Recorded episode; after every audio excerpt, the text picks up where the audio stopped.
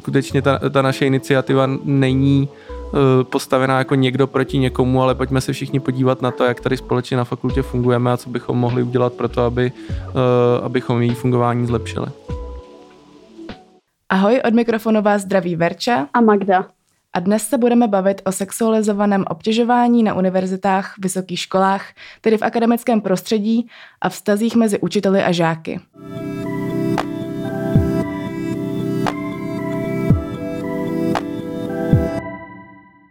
Mnozí z nás si jistě myslí, že sexualizované násilí musí přece odsoudit každý, jenže je to někdy trochu složitější. Právník Pavel Houdek přirovnal diskuzi o sexualizovaném násilí k chůzi po minovém poli. Narážíme v ní totiž často na předsudky a různé bariéry. To se nevyhýbá ani akademickému prostředí, kterému se budeme věnovat v dnešní epizodě.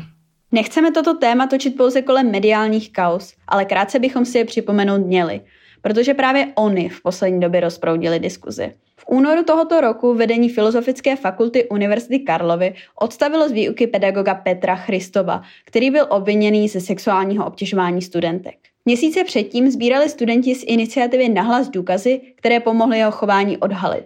Iniciativa se teď věnuje tomu, aby se na škole obecně zlepšil přístup k řešení sexualizovaného násilí. Je důležité dodat, že problém je to i na jiných školách v České republice. Například na FAMU funguje iniciativa Nemusíš to vydržet. Bylo informováno i o případech obtěžování na univerzitách v Liberci a Olomouci. Pojďme si ale nejdříve říci, jak je sexuální obtěžování definováno na webových stránkách Univerzity Karlovy. Stránky Univerzity Karlovy definují sexuální obtěžování jako nevhodné a nevítané chování se sexuálním podtextem. Podstatou sexuálního obtěžování, podobně jako ostatních druhů obtěžování, je snaha získat, zvýšit nebo potvrdit si svoji převahu nad druhým člověkem. Konkrétně toto chování může spočívat v sexuálních návrzích, nabízení výhod za intimní zblížení, či naopak vyhrožování v případě odmítnutí, například udělení zápočtu, zkoušky nebo dobré známky, povýšení, finanční odměny či jiné další výhody. Spadají tam i různé formy psychického nátlaku, jako je například odlišné zacházení na základě pohlaví, materiály zobrazující ženy či muže jako sexuální objekty, vystavování a distribuce pornografických materiálů nebo ponižující poznámky. Patří sem i šikana a výhružné a nepřátelské jednání, urážlivé, nežádoucí a neopětované verbální i neverbální chování, třeba intimní dotyky a fyzické napadení. Asi si dokážeme všichni představit, že podobné chování vytváří nepříjemné prostředí pro výuku a vzdělávání obecně. Iniciativa Nahlas, která vznikla na Filozofické fakultě, připomíná, že sexualizované násilí nemusí být vždy důsledkem úmyslného predátorství, ale také nedostatečné reflexe mocenských mechanismů ve vztazích vyučujících a studujících nebo osobních hranic mezi studujícími. A Anna Šubertová a Václav Sklenář z iniciativy Nahlas jsou dnes s námi ve studiu. Děkujeme, že jste přijali naše pozvání. Děkujeme za pozvání. Děkujeme. Možná si na začátek řekněme, co vás prvotně přimělo k tomu, abyste začali vaší iniciativou a otevřeným dopisem. Tak na začátku byla ta kauza, o které už jste mluvili i vy, v rámci níž my jsme se seznámili s tím, že opravdu ty existující mechanismy řešení sexualizovaného násilí nejsou vůbec vhodné pro tyhle ty situace a že mají spoustu problémů. A přišlo nám, že vlastně ve chvíli, kdy už jsme se tou konkrétní kauzou zabývali tak dlouho, tak by bylo dobré to naše úsilí přetavit v nějakou obecnější změnu, aby vlastně ostatní studující, kteří se s nějakým takovým chováním setkají v budoucnu, mohli mít tu cestu snadnější. Vy jste v dopise stanovili 6 konkrétních požadavků. Prvním z nich je prevence a osvěta. Na jaké úrovni je podle vás osvěta sexualizovaném násilí na českých univerzitách teď? Může pak nějaká univerzita stát jako vzor pro ty ostatní? Vlastně asi bych neřekla, že existuje nějaká jedna zářná univerzita v České republice, která by měla tuhletu otázku nějak dobře pořešenou. Jsou určitě univerzity, které se tomu tématu věnují dlouhodobě. Třeba můžeme zmínit Univerzitu Palackého v Olomouci, která ten institut ombudsmana, ombudsmanky zavedla už vlastně před několika lety a která se té otázce věnuje nějak dlouhodobě, ale myslím si, že ještě vlastně je tu hodně práce, kterou je potřeba vykonat a kterou je potřeba promýšlet nějak úplně od základu, protože ta praxe není úplně, ještě neexistuje nějaký jako jasný postup. Já to možná ještě doplním, na jaké úrovně je ta osvěta. My jsme se o tom už několikrát při různých příležitostech bavili. Když člověk dostane zaměstnaneckou smlouvu s univerzitou, tak jde na školení o bezpečnosti práce, kde se dozví, že když má rozvyklané kolečko na židli, tak to musí nahlásit, protože kdyby z té židle spadnul, tak potom nedostane smluvní plnění, ale nedozví se vůbec nic o tom, jakým způsobem se chovat ke studentům, konec konců ani ke kolegům. Člověk je prostě postaven před studenty a s tím, že má učit a řídí se tím, jakou zkušenost má on sám s tím, jak on byl vyučován. A bohužel ta institucionální kultura, jak jsme viděli v téhle kauze, je v některých ohledech neúplně zdravá a ty hodnoty, které se tímhletím způsobem předávají, nejsou vždycky ty podle nás, jaké by měly být. Tím pádem je potřeba explicitně, aby ta instituce explicitně kladla na vyučující, na své zaměstnance nějaký nárok vzhledem k tomu, jak se chovat ke svým studentům. Mm-hmm. Tím se mi vlastně nahrál na tu další otázku, jak by podle vás měla vypadat ta ideální školení a ta prevence v tomhle smyslu.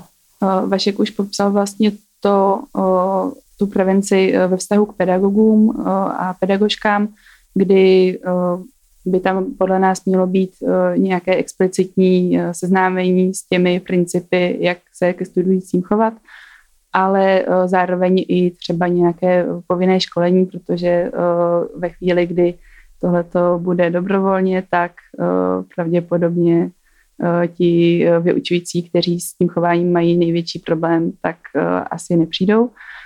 Ale důležitá oblast je i vlastně prevence směřovaná ke studujícím, kdy je možné využívat seznamovacích kurzů, brožurek, které prváci vlastně dostávají už v tuhletu chvíli, nebo vůbec informování prostřednictvím webu, sociálních sítí, e-mailů a vlastně žádnou z těch cest, pokud víme, tak univerzita v současné chvíli nevyužívá.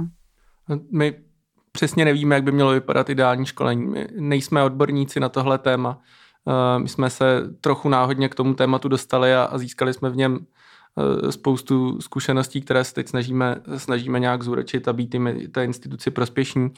A náš požadavek vlastně, aby si instituce nechala poradit od skutečných odborníků, jak má ideální školení vypadat a podle toho, aby se zařídila. A pro nás jsou důležité spíš ty formální požadavky přesně hlavně v tom, aby to školení bylo všeobecné, aby to byl skutečně explicitní nárok pro každého zaměstnance té instituce. Další požadavek je asi přesně to chození po minovém poli, které bylo zmíněno na začátku. Intimní vztahy mezi vyučujícími a studenty existují. A přesto, že jsou konsenzuální z obou stran, definice tohoto vztahu by mohla pomoci i tomu, aby vyučující či student nepřekračovali hranice. Nebo jak řekl váš kolega Tomáš Blatný v deníku N. Pedagog je pro studující něco jako nadřízený a není snadné odmítnout návrhy někoho, kdo nad nimi má moc. Potom volá i váš druhý požadavek. Jasná pravidla pro vztahy mezi vyučujícími a studujícími. Proč jste se do otevřeného dopisu rozhodli zařadit i tento krok? A jak je v současné době tento vztah upraven? Případně jaké dokumenty ho upravují? Já to vezmu možná odzadu. V současné chvíli tenhle vztah upravuje etický kodex Univerzity Karlovy. A problém je, že etický kodex Univerzity Karlovy hovoří o těchto záležitostech velmi obecně. Je tam nárok na to, aby vyučující nezneužíval své postavení, ale je to skutečně několik velmi abstraktních věd, které nedokáží pokrýt celé to spektrum. Jak si říkala, je to chození po minovém poli a těch variací a nuancí, jaké mohou nastat v tom vztahu mezi vyučujícím a studentem, nejde pokrýt prostě několika obecnými větami, to je jedna věc. Druhá věc je, že etický kodex nebo na jeho dodržování dohlíží etické komise na jednotlivých fakultách. A ten problém, na který my jsme narazili v souvislosti s tou kauzou, o které jste mluvili na začátku, se velmi, velmi těžko řeší přes etickou komisi v tom smyslu, že nelze očekávat od obětí takového jednání, že budou něco hlásit na etickou komisi. Za prvé, etická komise je složená z akademiků, kteří pracují na té instituci. Člověk se může podívat na stránkách fakulty, kdo v ní je. A u těchto věcí je vždycky problém, když to neřeší někdo z vnějšku, protože studentka nemůže vědět, jaké jsou vztahy mezi vyučujícími. A i samozřejmě ti členové té komise mohou být naprosto objektivní, ale ten student si tím nemůže být jistý, takže jde o to, komu se ta věc hlásí. Druhá věc je, že jednací řád etické komise je poměrně krátký a v takhle citlivé záležitosti člověk vůbec neví, co se tam vlastně potom může dít. Etická komise si může předvolat toho člověka, který podává podnět. A samozřejmě v případech sexualizovaného násilí člověk často chce ten podnět podávat anonymně, což u etické komise vlastně není možné. A v těchto případech je prostě potřeba zavést jiné nástroje, než je etická komise. A je potřeba to jednání popsat mnohem podrobněji, než tak, jak je popsáno v etickém kodexu. Já si dokážu představit, že právě uhlídat vztahy mezi vyučujícími a studenty nebo studentkami je asi poměrně složitý úkol, obzvlášť pokud se jedná právě o vztahy, které jsou konsensuální. Jak byste si úpravu toho vztahu představovali vy? Jestli lze vůbec takové konsenzuální vztahy zcela zakázat? Já bych ještě možná jenom doplnila k tomu, proč je to problematická oblast. Tam jde o to, že vlastně je tam jako několik problematických momentů, vůbec třeba i při tom navázání toho vztahu, tak může to té dané studující polichotit, může vlastně ten cit opětovat, ale ve chvíli, kdy tomu tak není, tak už vlastně je postavená do nějaké nepříjemné situace a třeba ve chvíli, kdyby potom u toho daného vyučujícího dělala zkoušku, tak si vlastně může rozmyslet, jakou formu odpovídat, jestli být dostatečně rázná v tom, jak třeba odmítnout pozvání na intimní schůzku. A další problém je potom, i když nastane tenhle ten konsenzuální vztah, který třeba probíhá nějak pozitivně pro obě strany, tak ve chvíli, kdy se ten vztah rozpadne, tak zase nastává jako velmi problematický moment, kdy nikdo jako nemůže kontrolovat, jak potom se ty vztahy budou vyvíjet dál. A tak dále. Je tam spousta jako problematických míst. A my si myslíme, že v současné době není možné ty vztahy zakázat úplně, protože vlastně představují natolik jako součást té akademické kultury, že by to vlastně bylo asi moc radikální v tom současném stavu, ale myslíme si, že úplné minimum je vlastně ve chvíli, kdy tento vztah vznikne, tak přerušit mezi těmi dotyčnými osobami veškerý přímý pedagogický styk, takže vlastně moje partnerka, můj partner by neměl rozhodovat o mém prospěchu, neměl by mě zkoušet u státnic, neměl by mi doporučovat stipendium a tak dále.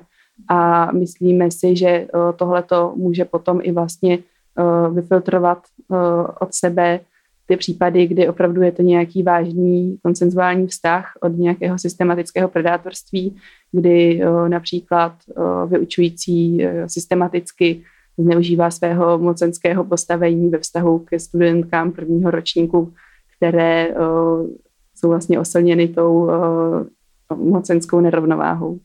Když to úplně zjednoduším, tak náš požadavek je oddělit ten profesionální vztah od toho osobního vztahu, což by, myslím, snad nemělo být kontroverzní. Já vždycky dávám příklad seriálu Cancel, kde se podobná věc řešila už před 15 lety, nebo kdy to vyšlo, a věřím, že posluchači asi většina bude seriál Cancel znát. Tam, když Jim začne chodit spam, tak to musí nahlásit Tobymu na HR, protože samozřejmě Phyllis hnedka začne Pam obviňovat, že dává lepší zakázky Jimovi, protože jsou spolu ve vztahu. a je to úplně typická situace, která je takhle jednoduše nastíněná v sitcomu a jde o to, aby ten osobní vztah nenarušoval ten profesionální vztah. A stejně jako v kanclu, tak i v univerzitním prostředí nejde jenom o to, že je narušený ten profesionální vztah dvou lidí, ale je narušená práce celého toho kolektivu. Víme všichni, že na Filozofické fakultě se málo co udrží jako tajnost. Tím pádem, když takové vztahy vznikají, tak o tom za chvíli většinou ví celá katedra. A samozřejmě ostatní studenti pak můžou pochybovat o tom, jestli jsou hodnocení stejně jako daná studentka nebo daný student. Když si představíme situaci, že učitel prostřednictvím zpráv například zve studentku na schůzku a ona se z toho cítí nekomfortně, ač je to třeba bez sexuálního podtextu, což má poté samozřejmě vliv na to, jak se ve škole cítí. Lze taková situace řešit nějak oficiálně? Zřejmě totiž nejde proti žádným předpisům. To je vlastně docela složitá otázka. Já bych řekla, že v současné situaci to asi tak není, ale myslím si, že tady je dobré opravdu jako důvěřovat té vlastní intuici, a když z toho ta dotyčná nebo ten dotyčný nemá dobrý pocit z toho nějakého překračování hranic a tak dále, tak pokud je to možné se ohradit nebo tu situaci sdílet třeba s dalšími vyučujícími, kterým ta osoba důvěřuje, se spolužáky, a může to být známka vlastně nějakého problematického chování, které by se třeba rozvinulo v budoucnu. Mluvili jsme o té nedostatečnosti toho etického kodexu a tohle je jeden z těch případů, protože tohle je situace, kterou samozřejmě etický kodex nezakazuje, nic toho, co je tam napsáno, tak by nezahrnovalo tenhle případ. A my bychom byli rádi, kdyby existovaly takové procesy, které by umožnily pobavit se s nějakou osobou, která za to bude zodpovědná, ideálně ombudsmanem nebo osobou, která bude mít podobnou roli, i o těchto situacích, kdy si člověk není jistý tím, jestli to, co se děje, je v pořádku nebo není. A když člověk přijde v 18, v 19, v 20 letech na univerzitu poprvé, tak neví, jak ta instituce funguje, neví, co je běžná praxe a co není běžná praxe. A pokud by bylo možné o takovýchhle věcech vlastně nezávazně se s někým poradit, ne prostě přijít a nahlašovat člověka za nějaké neetické jednání, ale říct, stalo se mi tohle, nebo narazil jsem na takovéhle jednání, nejsem si jistý tím, jestli je to správně, není to správně, tak by to byl právě jeden z kroků k prevenci těch případů, které tedy už byly medializovány. Takové platformy už existují, existuje platforma Nenech to být, která poskytuje takovou aplikaci nebo software, který umožňuje tyhle věci. Určitě toho bude víc. Byli bychom rádi, kdyby něco takového se podařilo na naší fakultě zavést. Tak pojďme teďka přejít ke třetímu požadavku vaší iniciativy, což je transparentní postup při nahlášení sexualizovaného násilí. Na vašich stránkách jsou vyjmenované mechanismy, které fungují na Univerzitě Karlově právě v současné době, které jsou následující. Kontaktovat predátora na vlastní pěst a vykomunikovat situaci přímo s ním, obrátit se na psychologickou poradnu Univerzity Karlovy, poslat informaci o obtěžování na anonymní e-mail a nebo se obrátit na již zmíněnou etickou komisi. Máte pocit, že právě tohle je ten zásadní důvod, proč se problém s obtěžováním dlouho neřešil? Pro představu totiž právě ta etická komise si například vyhrazuje až 9 měsíců na reakci. Rozhodně to bude jeden z problémů, se to dá úplně jednoduše odvodit z toho, že nám se ozývají lidé, kteří se neozývají univerzitě. Vlastně už máme víc takových případů. Tím pádem je zjevné, že jestliže naše vlastně v té době neoficiální ještě iniciativa nebo bez nějakého oficiálního statusu nebo vztahu k univerzitě má důvěru, kterou ta instituce není schopná vzbudit, tak je tam nějaký problém v těch systémech nahlašování. My v tomhle komunikujeme s centrem Karolina, které se tím zabývá na univerzitní úrovni. Oni pracují na tom vlastně zlepšit informovanost studentů o tom, jak se tyhle věci dají hlásit, stejně jako pracují na zlepšení procesu toho nahlašování. To samé probíhá už i u nás na fakultě. Připravují se nějaká nová řešení toho, jak tyhle případy hlásit, komu je hlásit a tak dál. Takže vidíme to tak, že ta instituce si uvědomuje, že tenhle problém tam je, že ty důvěryhodné cesty, jak ty problémy hlásit, nefungují a že je potřeba s tím něco dělat. Možná jenom doplním, že opravdu si myslím, že jako ten stav těch opatření tak svědčil o tom, že ty instituce nechtěly tu otázku řešit vážně, protože to opravdu jako není nějaké jako komplexní a funkční řešení, ale je to spíše nalepení nějakých už existujících mechanismů, které vlastně nejsou ani, jak už jsme mluvili o té etické komisi, tak vlastně nejsou na tu problematiku vůbec školené a stavěné. Mhm. Takže se dá říct, že to bylo jenom něco jako na oko. V podstatě ano.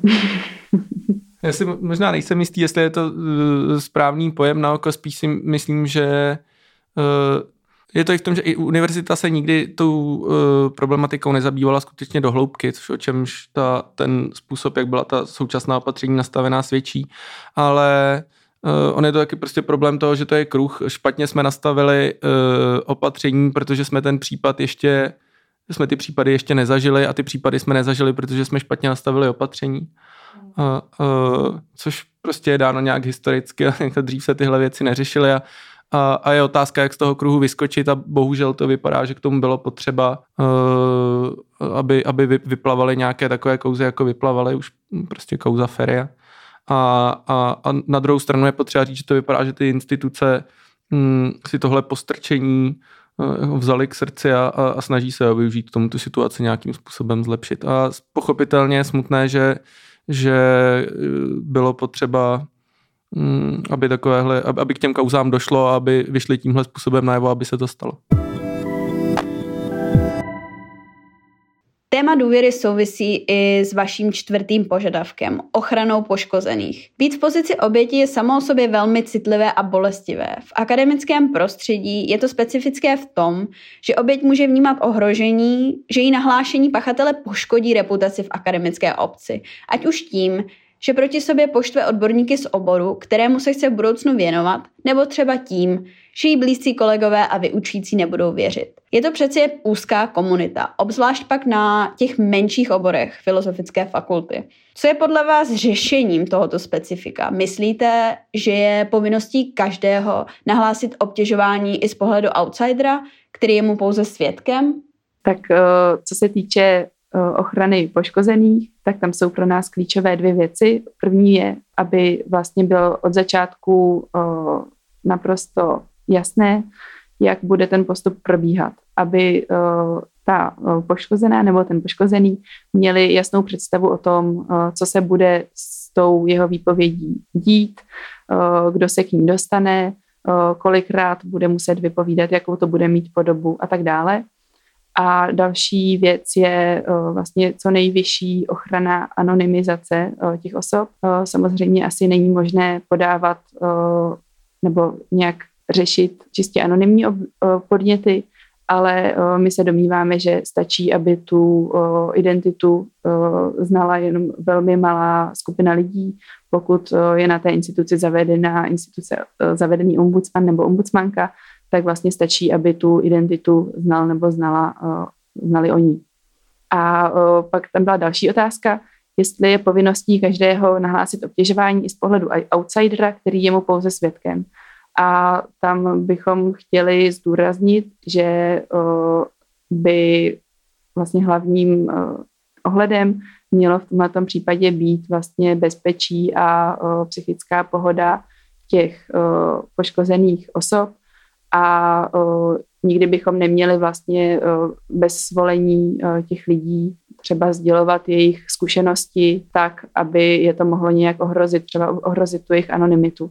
Takže tam bych si na to dávala velký pozor a co můžeme udělat, tak je třeba dát jim najevo, že pokud by o to hlášení měli zájem, tak jsme tu pro ně a můžeme je v tom podpořit a pomoct jim. Napadá vás nějaké řešení, jak postupovat při takzvané šuškandě, tedy v případě, že se mezi studenty hovoří o někom, kdo se dopouští obtěžování, ale neví to přímo od osoby, která je obětí obtěžování. Když by to například bylo ve vztahu student, studentka, učitel, tak by to vlastně mohlo dost jednoduše sklouznout k tomu, že by studenti, kteří by nebyli spokojeni s výukou nebo by si mysleli, že ten učitel příliš přísný, tak využívali právě tuhle linku k tomu, aby se k němu nějak dostali a nějakým způsobem ho jako poškodili. Měla by každá zdravě fungující instituce mít zavedené takové principy, které umožní nejenom nahlašovat přestupky, ke kterým už došlo, ale i sdělit své obavy z toho, že se děje něco, co mi nepřijde úplně správné. Ten institut ombudsmana je v tomhletom samozřejmě velmi výhodný, protože typicky ombudsman má být někdo, kdo na té instituci nezávislý. V případě fakulty vysoké školy to prostě není vyučující z nějakého ústavu, tak aby ten člověk, který jde sdělit tuhle svoji obavu, neměl strach třeba z toho, že někdo může využít tohle ohlášení k nějakým svým osobním cílům a na toho člověka, o kterém on sděluje tu svoji obavu, použít tuhle informaci, aby mu to prostě omlátilo hlavu, když to tak řeknu. Ještě možná, že vlastně tyhle ty anonymní podněty tak můžou...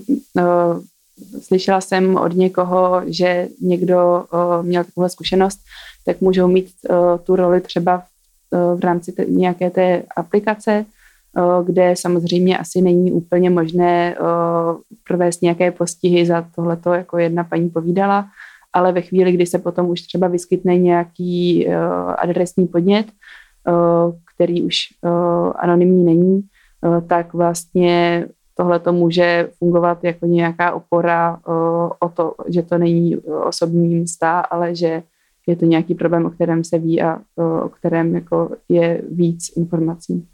Samozřejmě vzniká obava, že ve chvíli, kdy se otevře cesta k tomuhle nahlašování různých obav, tak najednou všichni začnou valit různá obvinění na své vyučující, kteří jim dali někdy špatnou známku, na své nadřízené, které prostě nemají rádi a tak dál. My jsme o tomhle už mluvili, protože jsme v kontaktu s různými institucemi, které se touhle problematikou zabývají a ty zprávy jsou, že se tohle většinou neděje, že skutečně ty principy jsou nastaveny tak a měly by být vždycky nastaveny tak, aby když už člověk to tedy ohlášení dělá, vždycky něco za ním následuje a je potřeba tomu potom věnovat čas a energii a ta zkušenost těch institucí, které se tím zabývají, nebo těch skupin, které se tím zabývají, je taková, že lidem to za to nestojí plýtvat svým časem a energií na falešná obvinění, takže je velká naděje, že tohle bychom se nemuseli bát, ale určitě by bylo dobře mít nastaven takový princip, aby člověk mohl nahlásit ty své obavy bez obavy z toho, že to uškodí tomu člověku, o kterém mluví, protože vždycky samozřejmě je možné, že když vůči někomu mám podezření, tak ještě nevím, že něco udělal, že? Proto se tomu říká podezření. Pod ten váš otevřený dopis se podepsala i řada vyučujících z různých ústavů. A ozval se vám s podporou někdo i osobně? Chtějí se tématu některé ústavy třeba věnovat i individuálně? My jsme vlastně se setkali s asi docela velkým množstvím pozitivních reakcí od vyučujících, se kterými přicházíme do styku v rámci našeho studia. Zároveň jsme se zprostředkovaně doslechli i o nějakých pochybách nebo o vlastně obavách o to, že tady zavádíme nějaký hon na akademiky, což rozhodně tak není. A vlastně víme o jednom ústavu na Filozofické fakultě, který by v návaznosti na tu iniciativu chtěl situaci nějak zmapovat. A zároveň i o ústavech třeba napříč Českou republikou. To jsou vlastně divadelní ústav na Masarykově univerzitě i v Olomouci, tak uspořádali vlastně v reakci na tu kauzu diskuzi, což si myslím, že je docela hezký signál toho, že jim na té problematice záleží. Já bych možná téhle otázky využil k tomu, abych vyjasnil jednu věc. My jsme dostali takovou zpětnou vazbu, že vyučující vlastně nevěděli, jestli ta iniciativa je čistě studentská, anebo jestli ji mohou podpořit i vyučující. A my rozhodně neděláme žádné rozlišení v tomhle smyslu mezi studenty a vyučujícími, že bychom jako studenti chtěli pořádat nějaké hony na vyučující nebo že bychom je chtěli z něčeho obviňovat. Ten problém je podle nás systematický a fakulta je prostě nějaký systém a členy toho systému jsou všichni a stejně jako všichni členové utváří ten systém, tak ten systém utváří nás. a my si přejeme vyvolat debatu o tom, jak ten systém funguje, kde má ten systém problémy, jakým způsobem by bylo vhodné je řešit. A toho by se samozřejmě v ideálním případě měli účastnit úplně všichni, kdo jsou toho systému součástí. Takže to skutečně ta naše iniciativa není postavená jako někdo proti někomu, ale pojďme se všichni podívat na to, jak tady společně na fakultě fungujeme a co bychom mohli udělat pro to, abychom její fungování zlepšili. Pátým požadavkem je ombudsmanka nebo ombudsman pro Filozofickou fakultu. Nedávno do této funkce jmenovala Právnická fakulta Evu Hrubou. Vliv na to měla jistě i kauza bývalého poslance Dominika Feriho. Myslíte, že současné kauzy na Filozofické fakultě budou také takovou motivací zavést právě tuto funkci? A je tomu vůbec vedení školy nakloněno? Myslíme, že tomu vedení školy nakloněno je, podle komunikace, kterou s vedením školy vedeme. A domnívám se, že se možná v tomhle ohledu taky trochu čeká na postup univerzity. Paní rektorka Králíčková měla ve svém volebním programu explicitně uvedeno, že zavede funkci univerzitního ombudsmana, který ale by nějakým způsobem měl přesah i na fakulty. Takže v tomhle smyslu podle mě bude potřeba ten postup koordinovat. A ta kauza, myslím, jednoznačně pomohla tomu, že ta řešení je potřeba zavést a vedení fakulty v tomhle, myslím, jednoznačně stálo za námi a snaží se hledat nejlepší řešení těchto problémů a myslím, že tu se zavedením funkce ombudsmana nebo něčeho podobného se s tím pravděpodobně počítá. A jaké kvalifikace by měl takový ombudsman nebo ombudsmanka mít? Co vše vlastně by měl mít na starost a s čím by studentům pomáhal? My vlastně úplně nejsme v pozici, kdybychom byli schopni vypsat výběrové řízení a to je spíš asi zodpovědnost univerzity, ale z našeho pohledu by tam mělo být kromě vlastně té náplní toho, že je schopný opravdu jako vykonat tu práci, sbírání toho podnětu, sepisování výpovědí, prošetřování toho, té konkrétní kauzy, tak by se s tím měla pojít i nějaká preventivní aktivita, osvěta, zastřešování třeba i toho školení zaměstnanců, protože si myslím, že opravdu jako je to věc, kterou je potřeba řešit komplexně a že ten institut by tomu mohl pomoct. Já ještě jednou zopakuju ten nárok na tu nezávislost. Člověk, který řeší spory na pracovišti, by neměl být součástí toho pracoviště. Vlastně každý zaměstnanec fakulty je na té fakultě někomu podřízený. Byť třeba už jenom děkanovi nebo děkance, ale vždycky, když má člověk, vždycky se může ocitnout v situaci, kde má rozhodovat o někom, pod jehož vlivem v nějakém smyslu je. Ombudsman správně by měl být osobou, která není pod přímým vlivem nikoho z té instituce. To je samozřejmě ideální stav a uvidíme, jak blízko bude fakulta schopná se mu přiblížit.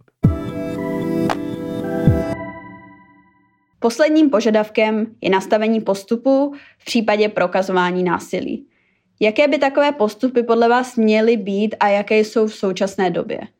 No, já bych řekla, že v současné době nastaveny nejsou. To znamená, že vlastně všechny ty univerzity, které ten problém řešily, možná kromě Olomouce, tak vlastně nějak to řešení vymýšleli ad hoc.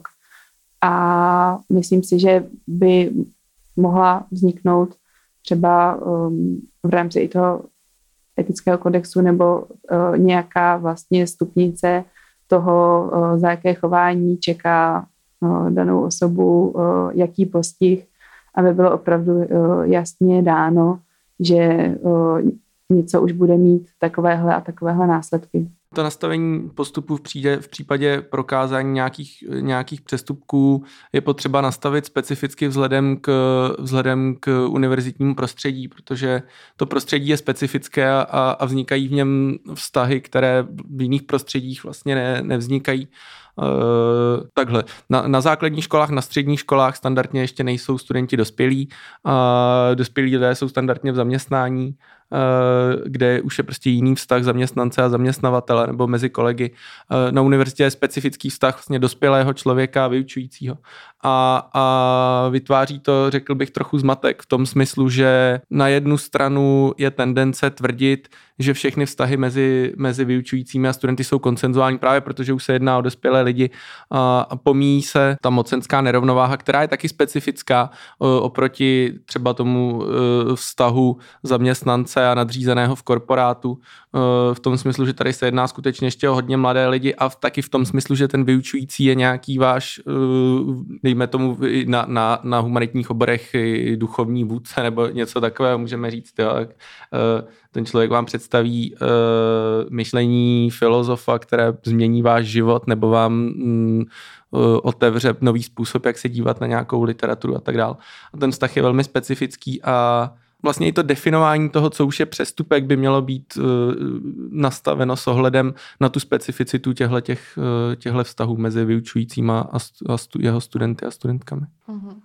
Lze tedy říci, že téma sexualizovaného násilí na univerzitě se začíná víc řešit a na závěr bychom si mohli říct, v jaké fázi je to teď a jaké jsou vyhlídky do budoucna. Já bych řekla, že na tu první otázku můžeme odpovědět, že ano, samozřejmě uvidíme, jak se to bude vyvíjet dál, ale my v tuhletu chvíli máme naději, že se opravdu podaří ty věci změnit a do budoucna tak třeba my za iniciativu, tak bychom se chtěli zaměřit nejenom právě na to, aby fakulta napsala něco na web, ale i na to vlastně dostat tyhle ty informace ke studentům a zároveň na mapování té problematiky. To znamená, že připravujeme nějaký dotazník a zároveň zvažujeme výjezdy na seznamovací kurzy, ale to ještě všechno musíme doladit.